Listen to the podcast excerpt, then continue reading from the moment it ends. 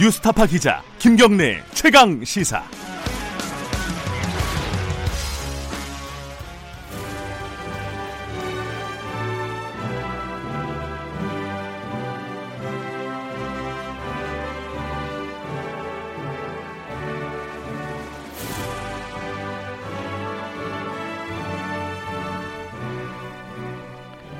김경래 최강 시사 2부 시작하겠습니다. 매주 금요일 전국의 가장 뜨거운 현안을 여야 의원 두 분과 이야기 나눠보는 시간입니다. 최고의 정치 오랜만에 어, 국감 때문에 못 모셨는데 두 분 다시 모셨습니다. 더불어민주당 김진표 의원님 안녕하세요. 안녕하세요. 네 그리고 자유한국당 김영우 의원님 안녕하세요. 네, 반갑습니다. 네. 김경래 최강 시사는 유튜브 라이브로도 함께하고 계십니다. 어, 두분 의원분들에게 질문 있으시면 샵 9730으로 문자 보내주시기 바랍니다. 짧은 문자 50원, 긴 문자 100원이고요. 스마트폰 애플리케이션 콩 이용하시면 무료입니다. 유튜브 댓글로 다셔도 좋고요. 어, 국감 때문에 2주를 못 모셨습니다. 그래서 네. 3주 만에 뵙는 건데, 그죠? 맞죠? 그렇습니다. 예. 예. 국감은 어떻게 잘 치르셨어요? 평가를 뭐 간단하게 좀 하신다면 국감? 뭐 김진표 의원님부터 그리고 국감도 뭐 우리 저는 국방위원회라서 네. 우리 국방위원회는 뭐 계엄령 사건이 마지막에 폭발했지만 통상 전례와 다름없이 잘 진행됐는데 대부분의 상임위원회가 다 조국 국감을 했다고 그러더라고요. 국방위는 조국 국감은 아니었죠? 우리는 없, 아니었습니다. 조국 방위 국감이었죠. 다른 조국이죠. 김영우 의원님은 뭐 간단하게 그 국감 소회를 밝히 네, 저는 뭐 네. 행정안전위원회 국감이었어요. 어, 뭐 소방, 그다음에 경찰, 뭐 버닝썬 이런 것도 했고요. 방금 전에 그 박원순 서울시장 다녀가시던데 서울시에 대한 국감도 저희가 아, 서울시 했죠. 국감도 하셨고. 예, 예. 그래서 아무튼 뭐 우리 행정안전위원회는 국민의 또 치안 아, 이런 거를 이제 담당하는 행정안전위원회 아닙니까? 그래서 어, 대한민국의 안전을 위해서 뭐 더 열심히 하겠습니다 앞으로. 예. 갑자기 국감 왜 때는 특별한 게 없었어요. 출마 선언 비슷하게 말씀을 하세요. 아, 두분 상임위는 약간 국- 조국 국감하고는 조금 거리가 있었군요. 그죠? 아니요. 그래도 역시 조국을 벗어날 수는 없었죠. 그래요. 예. 오늘 어, 어쩔 수 없이 아, 우리가 조국에 사는데 조국을 벗어나면 되나요? 아, 근데 정말 왜 조국 전 장관은 이름을 좀 바꿨으면 좋겠다는 생각이 또 들어요. 남의 이름 가지고 그래요. 예, 좀 너무 헷갈려요. 아, 정경심 교수가 구속이 됐습니다. 어, 제 어제 새벽이죠. 어, 그제 밤에서 새벽 넘어가는 사이에 구속이 됐고 뭐 증거인멸 우려가 있다 이렇게 법원은 판단을 했는데 이거는 어, 김영우 의원님께 먼저 좀 들어봐야겠네요. 어떻게 보셨어요 그 결과에 대해서 구속영장 발부? 구속영장을 발부 안 할 수가 없겠죠. 네. 지금 그 영장에 적시된 혐의만 11가지입니다. 네, 근데 어떤 분들은 뭐 11가지씩 되냐. 네, 크게 보면 두 가지 아니냐 뭐 그러는데 그렇지는 않고요. 뭐 대한민국 어, 법률이라는 게 굉장히 그 발전이 되어 왔죠. 발달이 되어 왔죠. 네. 11가지가 되니까 이게 그렇게 한 거죠. 근데 에, 구속을 안 할 수 없는 것이 불구속 상태에서 이미 증거 인멸하려는 시도가 있었잖아요. 그 학교에서 PC도 빼왔고 그다음에 노트북도 뭐 처음에 없어졌다 그랬고 네, 네, 그렇기 때문에 아마 법원으로서는 어, 인신 구속을 하지 않을 수 없었다. 네, 예, 그리고 지금 이제 또 결국 조국 전 장관에 대한 검찰 소환 조사도 필요할 텐데 예, 결국 이제 부부 관계다 보니까 아, 여러 가지 예, 좀 증거와 관련해서도 그렇고 여러 가지 사안에 대해서 어, 모의를 할 수 있다, 여러 가지 공유를 할 수 있다, 작전을 짤 수 있다라는 네. 게 법원의 판단이었겠죠. 저는 어쩔 수 없었다 보고 예. 뭐 당연한 결과 아닌가 이런 생각을 하죠. 김지표 의원님, 그 민주당 논평을 보니까 약간 톤이 좀 낮더라고요. 뭐 이, 어, 받아들인다. 그리고 앞으로 뭐 재판 결과 지켜보겠다. 뭐 법원의 판결은 존중할 수밖에 없는 것이죠. 그리고 우리 이인영 대표가 저 재판 과정에서 네, 어, 실체적 진실이 밝혀지길 바란다는 얘기를 했는데 당연한 반응이죠. 그런데 저는 개인적으로 그런 생각이 듭니다. 그 이게 에, 역사상 유례가 없는 초강도 수사를 했단 말이죠. 네, 그리고 그 국정농단 사건보다 훨씬 많은 100여 곳을 압수수색해서 검찰로서는 이 정경심 교수에 대한 공판 준비는 필요한 정, 저 증거는 다 수집했을 거라고요. 그리고 어, 증거인멸의 가능성도 과연 이- 남아 있을까 하는 게 네. 저는 의문이에요. 100여 곳이나 압수수색하면서 정보 수집을 했는데 그렇다면 어, 상당수의 국민들의 건전한 상식에 비추어 보면 정 교수가 건강이 상당히 안 좋다는데 굳이 구속까지 해야 할 정도로 이게 중대한 범죄냐. 네. 반사회적 행위고 사회적 해악이고 중대한 범죄냐. 이런 문제에 대한 대해서는 조금 어, 아쉬움이 있습니다. 근데 이제 뭐 조국 아, 정경심 교수 구속 문제를 오늘 뭐 본격적으로 다룰 음, 건 그렇죠. 아니고요. 뭐 결론이 난 건데. 예. 그 이 정 교수 구속으로 검찰 개혁이 지금 한참 진행 중이잖아요. 계속 네. 이제 방안을 법무부 검찰 계속 발표를 하고 있고 국회에서도 논의가 지금 되고 있고요. 이 부분에 어떤 영향을 줄지 혹시 뭐 부정적이거나 어 뭐 이런 영향을 주지 않을까 우려되는 시각도 있더라고요. 김진표 의원님이 먼저 좀 말씀 좀 해주세요. 저는 그렇지 않으리라고 봅니다. 왜냐하면 그렇게 네. 돼서도 안 되고요. 네. 어, 서초동 촛불에 모인 사람들은 어, 가장 큰 주장은 이 검찰 개혁이었거든요. 네. 그리고 조국 수사의 모든 과정을 통해서 우리가 느끼고 뼈저리게 느낀 것은 이 소위 어, 우리가 기획 수사라고 비판하던 거. 예. 어떤 검찰 스스로가 머리 좋은 검사들이 모여서 타겟을 정하고 그리고는 여러 어, 피의 사실 저 수사 기밀을 유출해 가면서 여론 재판으로 몰아가서 결과를 만들어 놓고 네. 거기에 꽤 맞춰서 기소하고 구속하고 재판에서 범죄를 완성시키는 이런 식의 검찰의 행태는 이제 벗어나야 된다. 그런 인식을 이번 기회에 국민들이 더 저, 저 철저하게 느꼈을 거고요. 그런 점에서 저는 이 공수처 설치 문제에 관해서 지금 정치권에서 의견 대립이 있어요. 네. 자유한국당은 절대 안 된다는 건데 그걸 난 저는 이해를 못 하겠어요.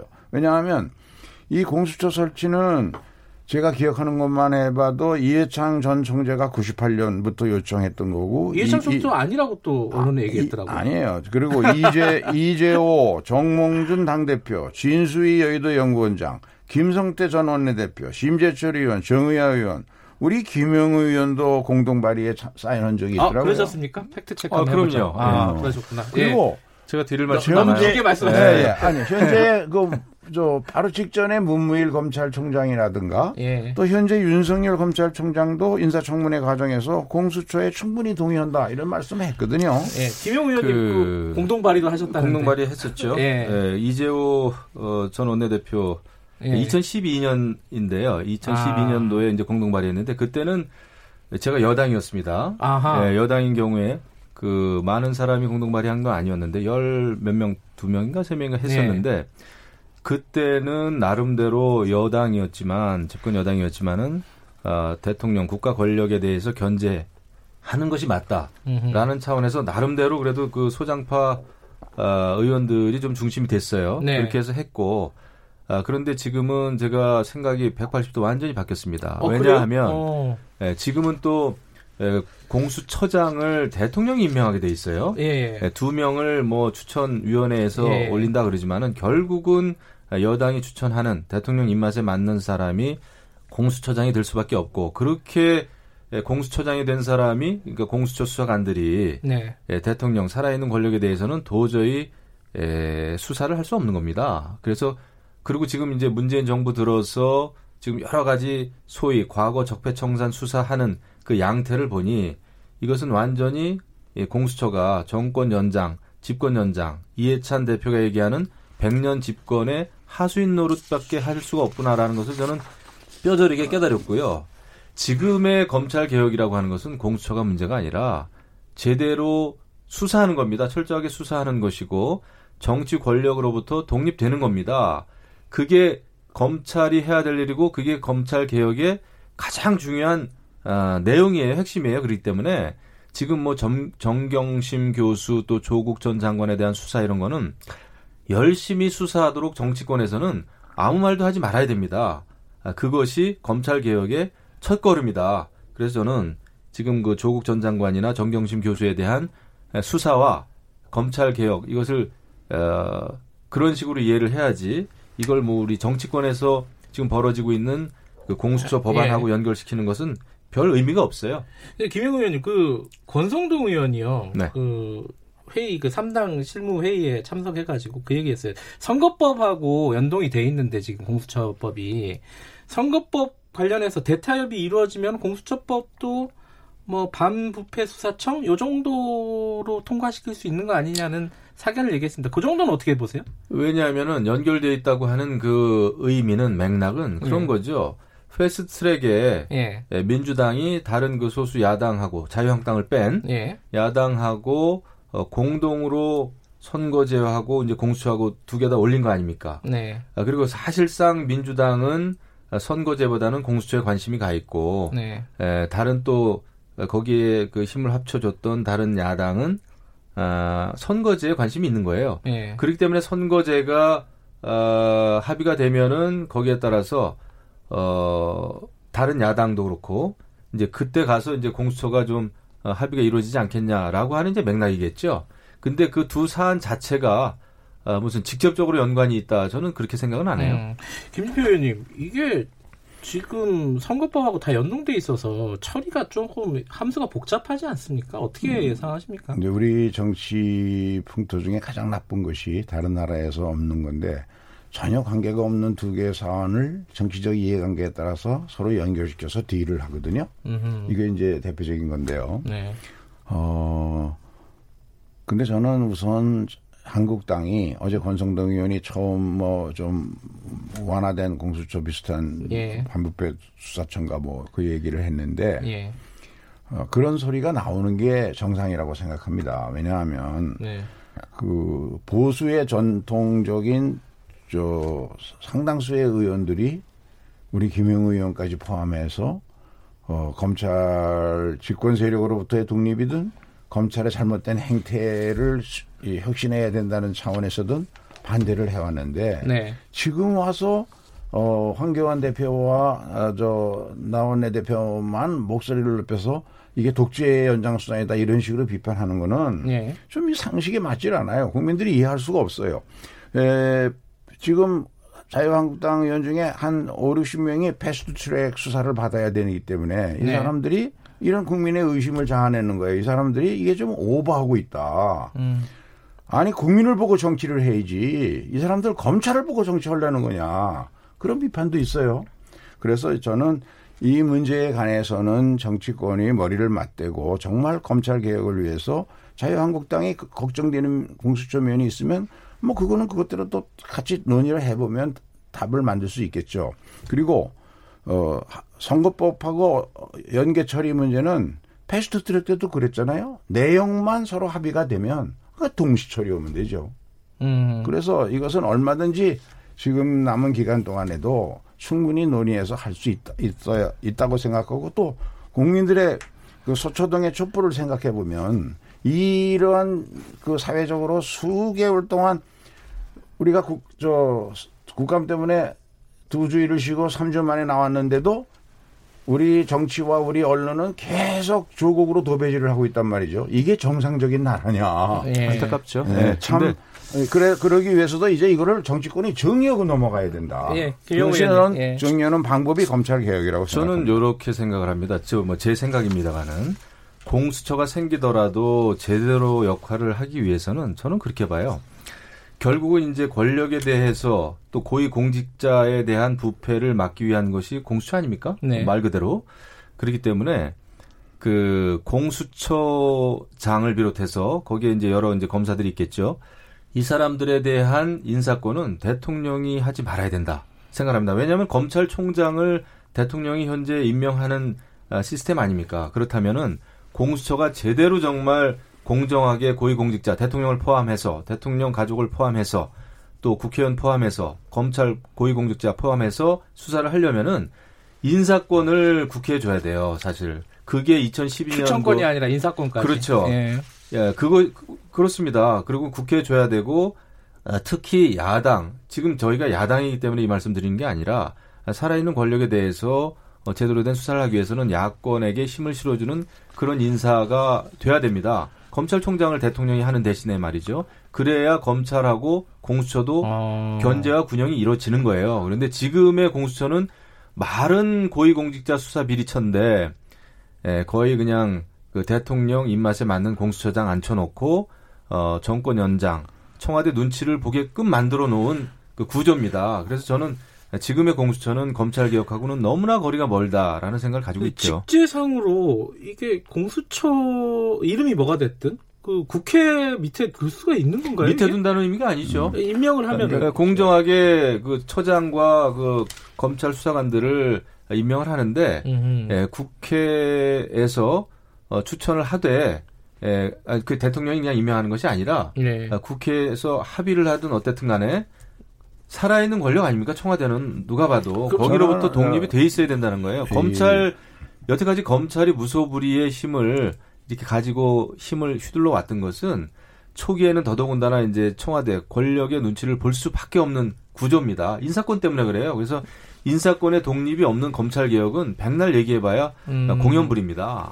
그 공수처가 처음에 나온 이유가 수십 년간 검찰이 수사권과 기소권을 독점하는 과정에서 네. 나쁜 기획 수사라든가 별건 수사라든가 폐의사실 유포라든가 어, 이런 것들이 나쁜 관행이 만들어졌는데 이걸 뿌리 뽑기 위해서는 우선 검찰의 권력을 예. 수사권과 기소권을 분리하자. 그런데 경찰에도 안심하고 맡길 수가 있느냐. 이런 주장들이 나오면서 그러면 검찰과 경찰 외에 별도의 수사기관을 두어서 권력기관 간에 서로 check and balance의 기능이 작동하게 하자. 그게 첫 번째 목표였습니다. 그런 취지로 우리 김영우 의원도 과거에 찬성하는 법안을 네, 발의했던 네. 그 점은 거예요. 맞아요. 예. 그런데 그러면 그런 걱정이 있으면 네. 어, 그것은 공수처장의 인사 절차를 어떻게 에, 좀 이, 저, 합리적으로 조정할 것인가. 네. 논의하면 되죠. 알겠습니다. 공수처 자체를 놓고 정권 연장의 수단으로 추진하려고 한다. 이렇게 매도해서 대화를 아예 안 하려고 하는 거는 그거는 국민의 눈높이에서 보면 맞지 않는 일이죠. 알겠습니다. 국회에서 좀 대화를 해보시고요. 다른 얘기로 좀 넘어갈게요. 시간이 많이 지났네요. 계엄령 문건이요. 네. 이거 어 뭐 디테일하게 다루긴 쉽지는 않을 것 같아 지금 시간상. 어 황교안 대표가 연루됐 다라는 의혹이 뭐 시민단체에서도 나왔고요. 이거 여기에 대해서 자유한국당 입장은 뭐예요? 제가 그 잘 알죠. 예. 어, 사실 그 제가 이제 국방위원장일 때도 예. 어, 계엄령이 문건 뭐 나오고 그래가지고 그때 이제 주로 이제 이철희 의원이 이, 이 문제 제기를 많이 했는데 작년 말씀하시는 거죠? 네. 예. 어, 그런데 전혀 이제 사실이 아니죠. 그 다음에 합동수사단 까지 만들어져 가지고 조사를 했습니다마는 별게 나온 게 없어요. 그리고 조현천 기무사령부 물론 지금 이제 예? 그런 것도 있죠. 네. 그런데 제가 이제 그 기무사에서 만들었다고 하는 그 문건도 다 읽어봤고 아주 음. 꼼꼼히 읽어봤죠.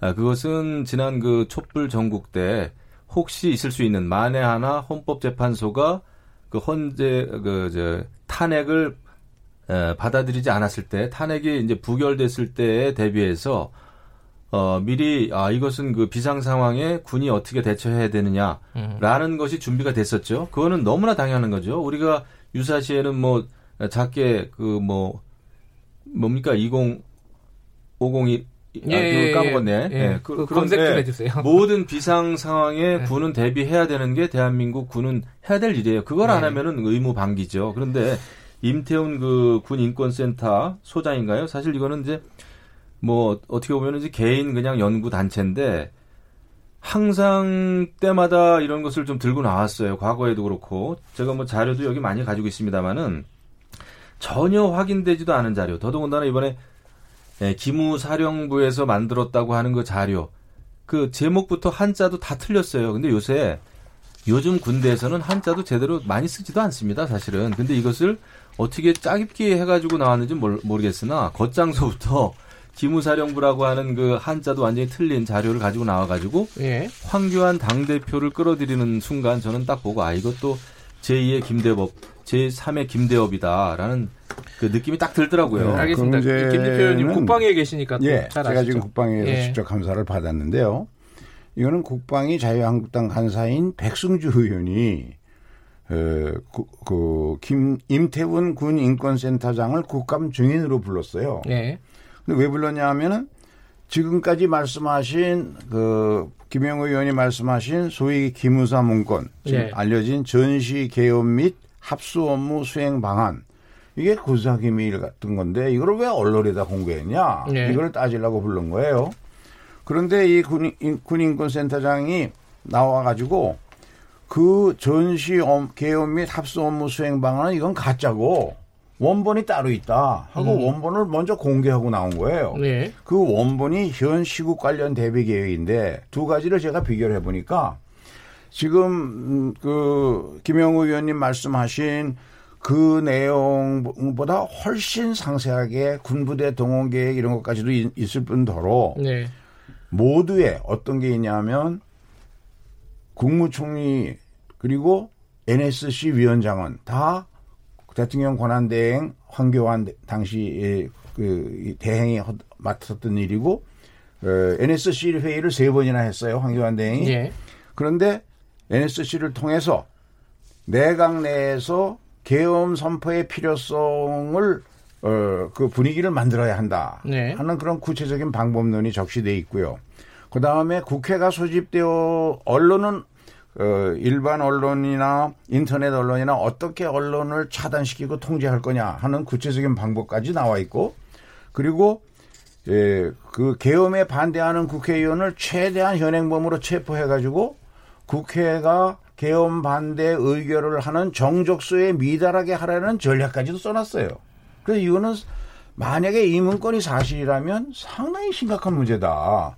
그래서 어 여야 의원이 공이 국방부 장관 보고 어 그리고 이제 이러한 일들은 우리 군 직제상으로 보면은 합참의 계엄과가 있습니다. 네. 거기에서 만드는 게 정상이에요. 거기에서 만들었다면 별 문제가 될 게 없는 거예요. 그런데 이거는 그런 공식 조직을 통한 것이 아니라 어, 그 계엄 사령관 그 저 외국으로 도망갔다는 조현천 씨인가 그 사람을 한테 맡겨 가지고 만든 거거든요.